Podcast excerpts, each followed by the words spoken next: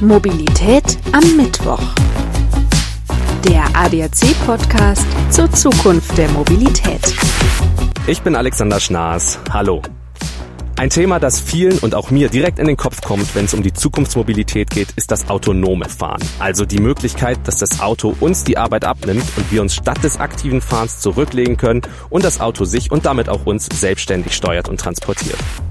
Die Visionen sind groß und auch die Forschung kommt schnell voran. Jetzt schon finden wir in unseren Fahrzeugen Assistenzsysteme, die uns unterstützen. Park- und Spurhalteassistenten beispielsweise. Oder aber auch intelligente Scheibenwischer. Moderne Fahrzeuge verfügen über all diese Dinge. Wie der Stand der aktuellen Fahrerassistenzsysteme ist, konnte ich hier beim ADAC auch schon selbst auf einer abgesperrten Teststrecke auf einem alten Flugplatz ausprobieren. Es ist schon beeindruckend, inwieweit man sich heutzutage von der Technik unterstützen lassen kann. Doch als Fahrer hatte ich auch nie das Gefühl, die Kontrolle komplett an das Fahrzeug abzugeben. Dennoch, wenn ich die Hände vom Lenkrad genommen habe und das Auto auf ein Hindernis zugefahren ist und dann von selbst bremst, das fühlt sich komisch an, auch wenn ich natürlich jederzeit hätte eingreifen können. Aber auch die jetzigen Fahrassistenzsysteme können an ihre Grenzen kommen.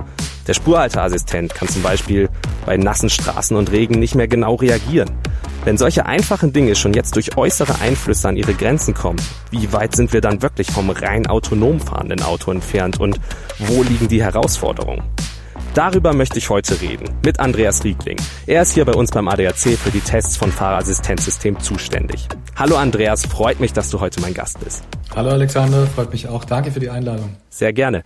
Ja, wir beide haben uns ja auch bei dem, was ich eben schon angesprochen habe, als ich selber auch mal in die Fahrassistenzsysteme testen konnte, kennengelernt. Du warst auch mit vor Ort, weil du nämlich für die Tests von Fahrassistenzsystemen bei uns zuständig bist. Wie genau sieht da dein Job aus? Wie testet ihr?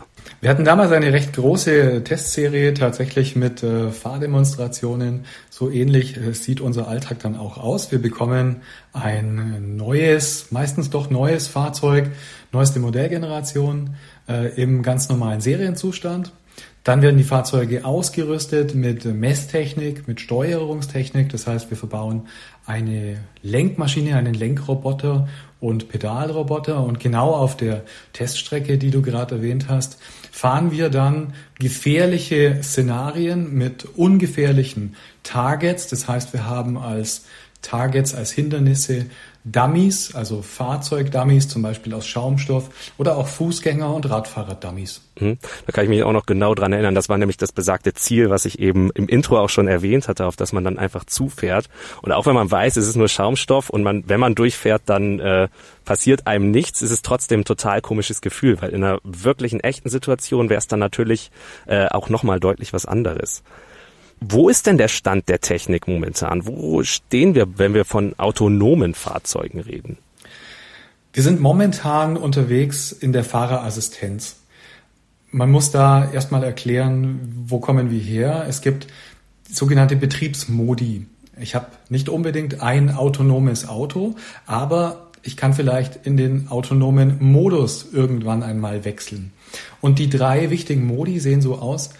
Äh, die sind assistiert, das heißt, der Fahrer ist immer in der Verantwortung, muss immer den Überblick behalten. Danach kommt automatisiert. Da kann sich der Fahrer dann auch mal zurücklehnen und auch streckenweise die Verantwortung abgeben. Und im autonomen Fahrmodus wäre gar kein Fahrer mehr nötig. Der kann auf der Rücksitzbank zum Beispiel schlafen oder muss gar nicht mehr im Auto sein.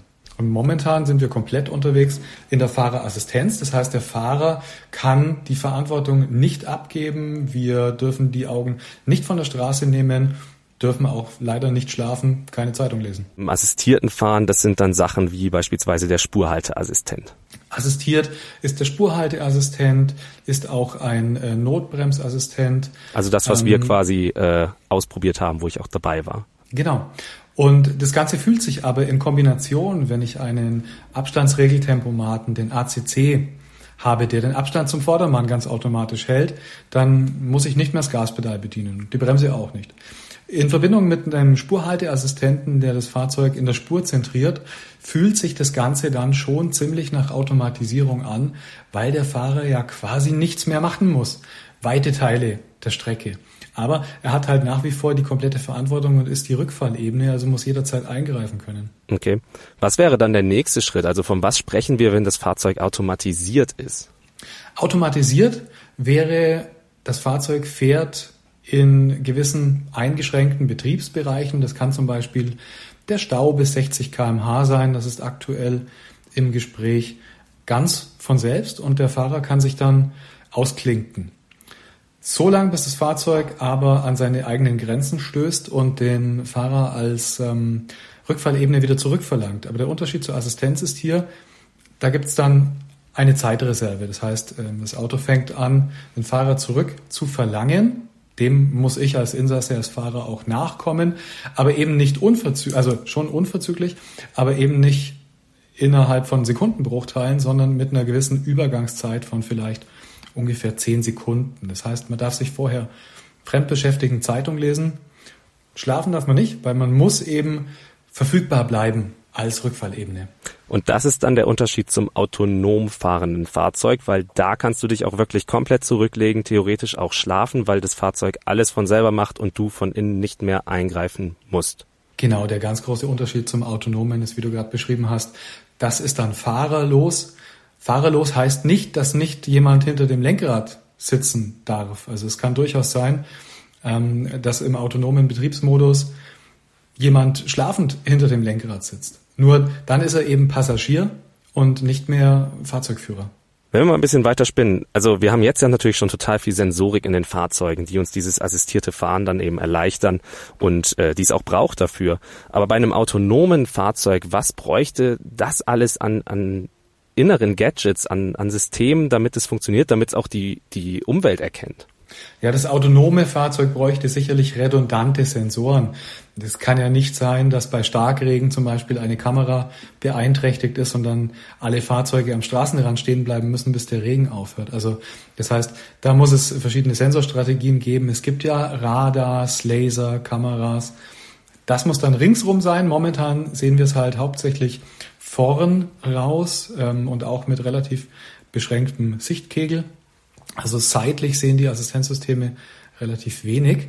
Ähm, aber da geht es dann im wirklich autonomen Modus nicht nur um interne Sensorik, sondern ich muss im Endeffekt auch einen Betreiber haben, der für so ein zum Beispiel fahrerloses Fahrzeug verantwortlich ist, weil auch da wieder die Vorstellung, ähm, das Fahrzeug fährt alleine, hat einen Platten, bleibt liegen. Wer kümmert sich drum? Also irgendwo muss es da dann auch eine äh, Verbindung und äh, Überwachung geben. Das waren jetzt die technischen Aspekte. Rechtlich und regulatorisch müssen auch sehr viele Hürden genommen werden, damit es überhaupt funktionieren kann. Wo liegen denn die? Da gibt's wahnsinnig viele und wir haben immer wieder gesehen, dass die Technik äh, die regulatorischen Anforderungen überholt hat. Wir haben schon hands-off äh, Fahrspurassistenten gesehen, also sprich der Fahrer kann die Hände vom Lenkrad nehmen und das Fahrzeug übernimmt, noch bevor es dazu äh, technische Beschreibungen auf internationaler Ebene gab. Ähm, die Hürden in Deutschland zumindest für die Automatisierung, also dass ein äh, Fahrzeugführer sich mal abwenden darf, die Verantwortung abgeben darf, die haben wir in Deutschland schon äh, genommen. Auf europäischer Ebene kommt das erst ab nächstem Jahr. Und wenn wir an autonomen Fahrmodus denken, und der wird am Anfang auch im beschränkten Betriebsbereich erst zulässig sein, mit wirklich freigegebenen, ganz bestimmten Strecken, ähm, dann gibt es da gerade einen auf Entwurfsebene tatsächlich Dokumente, die das zukünftig möglich machen sollen, zumindest in Deutschland. Aber auf internationaler Ebene noch nichts ähm, Breites, ja. Mhm. Was da auch mit sicherlich eine Rolle spielt, ist dann, wenn es an die künstliche Intelligenz des Fahrzeugs geht. Also wie entscheidet es sich in bestimmten Situationen? Das kommt ja zu den ganzen rechtlichen und regulatorischen Herausforderungen noch dazu. Wie entscheidet sich so eine, so eine künstliche Intelligenz im Zweifelsfall? Wir als Mensch entscheiden dann situativ spontan und reagieren irgendwie. Äh, so eine Maschine ist programmiert. Äh, wie, wie läuft das ab? Um die Programmierung von einer Maschine da in die richtige Richtung zu bringen, gab es sogar einen Ethikbeirat, der sich Gedanken darüber gemacht hat, äh, wie sollen solche Entscheidungen äh, getroffen werden. Und ähm, nur als Beispiel, man darf Menschen nicht qualifizieren, war eins der Ergebnisse. Das heißt, äh, ein System dürfte nicht unterscheiden, hier steht ein älterer Mensch, hier steht ein jüngerer Mensch, auf welche Seite weiche ich dann aus? Sowas ist unzulässig. Brauchen wir denn dann überhaupt autonome Fahrzeuge für jedermann? Reicht es nicht eventuell, wenn man sagt, und dann könnte das vielleicht auch ein bisschen früher sogar schon geschehen, wir haben hier eine Busspur beispielsweise und hier lassen wir einen autonom fahrenden Bus fahren auf einer bestimmten Strecke, auf einer bestimmten Spur, wo ihm eben auch keine großen äh, Hindernisse in den Weg kommen können oder kleine Hindernisse, wo wirklich festgeschrieben ist, hier fahre ich lang und von da kann ich äh, Leute von A nach B bringen. Ja, die beschränkten Betriebsbereiche und auch diese Busse und People Mover, die werden auf jeden Fall der erste Anwendungsfall, den wir draußen sehen. Wir sehen jetzt schon zum Beispiel in Bad Birnbach gibt es einen Feldversuch, ähm, diese autonomen Busse das lohnt sich natürlich im öffentlichen Personennahverkehr deutlich mehr, diesen Aufwand zu treiben für separate Strecken und auch diese technische Absicherung, als es erstmal im ganz normalen Pkw der Fall sein wird. Denkt dran, wie viel kostet allein ein ähm, Abstandsregeltempomat? Der kostet auch schon über 1000 Euro Aufpreis teilweise. Und da dann den Aufpreis zu nehmen für ein voll autonomes System, könnte auch unrentabel sein. Mal angenommen, wir benutzen aber autonome Fahrzeuge im Privatbereich, wo läge dann der Nutzen? Der Nutzen vom automatisierten oder vom autonomen Fahrmodus äh, ist für den Privatverbraucher ganz klar im Zugewinn an Komfort und auch der Zeit. Wenn ich mir selber vorstelle, ich kann mich zur Arbeit fahren lassen und kann die halbe Stunde nutzen, um entweder schon mal E-Mails abzuarbeiten oder von mir aus auch einfach weiterzuschlafen, dann wäre das für mich durchaus ein Zugewinn und ähm, wenn wir dann an fahrerlose Fahrzeuge denken, man könnte sich abholen lassen oder man ermöglicht auch eingeschränkten Menschen endlich mal mobil zu werden und selber ein Fahrzeug zu besitzen. Uber hat sich von dem Ziel verabschiedet, eigenständig autonome Fahrzeuge zu entwickeln. Zeigt uns das wirklich, das, was du auch eingangs schon angesprochen hast, dass wir noch relativ weit weg sind vom autonomen Fahren, dass wir uns da vielleicht zu viel vorgenommen haben, zu viel Visionen gehabt haben, was gar nicht mehr, also gar nicht wirklich möglich ist zum jetzigen Zeitpunkt und wir da ein paar Schritte eher wieder zurückgehen oder eher mit kleinen Schritten vorwärts kommen. Ja, wir sehen tatsächlich an mehreren Beispielen, dass hier am Anfang etwas Goldgräberstimmung geherrscht hat, dass sehr enthusiastisch Ankündigungen gemacht wurden, wann das erste autonome Fahrzeug kommt und auf dem Weg dahin. Wir haben die Sensorik vorhin besprochen und auch die ähm, regulatorischen und rechtlichen Hürden stellt doch der ein oder andere fest, dass es so einfach äh, gar nicht ist und äh, dass die Umsetzung dann doch extrem schwierig ist. Also um es zusammenzufassen, am Anfang war das Thema autonomes Fahren vielleicht etwas overhyped, ein bisschen überschwänglich behandelt und momentan sehen wir das Ganze wohl wieder realistischer und gehen in kleinen Schritten in die Richtung. Mhm. Also lässt sich zusammenfassend sagen, ja, es passiert wahnsinnig viel in diesem Bereich. Wir kommen auch technisch immer weiter voran, müssen aber vielleicht so ein bisschen langsamer nach vorne schauen. Aber jetzt die Frage an dich, das autonome Fahrzeug, das kommt. Das autonome Fahrzeug kommt, definitiv. Ob jetzt im Privatbereich und wann im Privatbereich, lässt sich schwer sagen, aber die ersten autonomen Busse, wenn wir sie nicht schon sehen in Feldversuchen, sehen wir sehr bald. Ja, Andreas, vielen Dank für diesen Einblick in das assistierte, automatisierte und in das autonome Fahren. Da differenzieren wir nochmal die ganzen Begriffe, die wir heute gelernt haben. Am Ende der Folge, und wir neigen uns langsam dem Ende zu, stelle ich jedem meiner Gäste immer fünf verschiedene Fragen, um so einen persönlichen Mobilitätseinblick zu bekommen. Und die würde ich dir jetzt auch gerne stellen. Sehr gerne. Die erste Frage passt auch perfekt in das heutige Thema und ich habe schon eine Vermutung, wie du darauf antworten wirst. Würdest du dich in ein autonomes Auto setzen? Ich sage jetzt mal auf jeden Fall, allein aus Interesse. Allerdings muss ich schon eine Einschränkung machen. Äh, ich würde mich heutzutage äh, noch nicht auf der Autobahn bei 130 km/h in ein autonomes Auto setzen wollen. Da würde ich auch erstmal lieber klein anfangen, abgetrennter Betriebsbereich, zum Beispiel ein People Mover, aber ich habe wahnsinniges Interesse dran. Was war dein prägendstes Mobilitätserlebnis?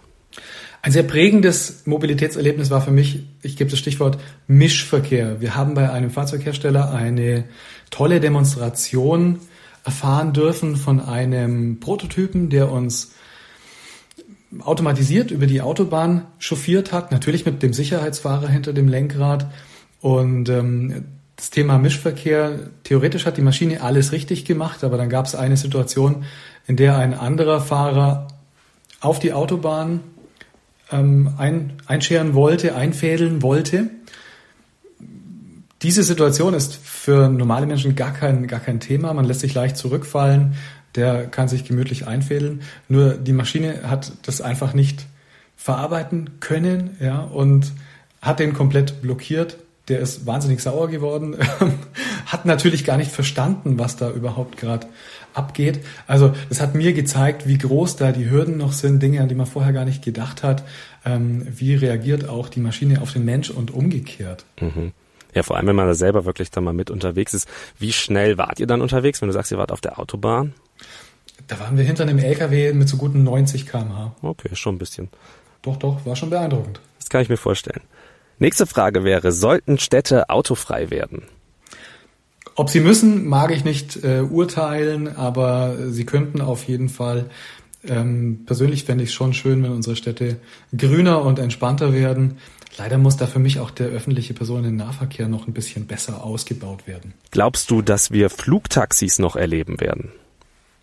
Ich bin mir ziemlich sicher, dass wir Flugtaxis noch erleben werden. Ob dann der Einsatzbereich sich durchsetzt ähm, oder sinnvoll ist am Ende, steht auf einem anderen Blatt, aber es gibt ja auch Hubschrauber, oder? Also ein Flugtaxi ist für mich äh, technisch definitiv umsetzbar. Und die letzte Frage, Andreas. Was ist die meistgenutzte Mobilitäts-App auf deinem Handy? Ganz klar die Stau-App, ob es ähm, Inrix ist, der Verkehrs an oder die App, die Verkehrsfluss anzeigen kann, oder auch einfach äh, Google Maps, die in der Routenplanung anzeigt, wo gerade Schwierigkeiten und Staus sind wahnsinnig hilfreich für mich. Mhm, wahnsinnig praktisch auf jeden Fall. Ja, super. Vielen Dank. Damit sind wir auch schon am Ende der heutigen Episode. Ich bedanke mich nochmal ganz herzlich bei dir. Es war wirklich spannend, da mal noch einen tieferen Eindruck zu bekommen in das, in das ganze Thema. Auf jeden Fall ein spannendes Thema, was mich auch selber persönlich sehr interessiert und wo ich glaube, dass wir die nächsten Jahre auch noch einiges an Fortschritten sehen werden. Definitiv. Vielen Dank für deine Zeit und das Gespräch und gern bis zum nächsten Mal. Das war Mobilität am Mittwoch, der ADAC-Podcast zur Zukunftsmobilität. Alle zwei Wochen überall frisch, wo es Podcasts gibt. Ich bin Alexander Schnaas. Bis dahin, ciao.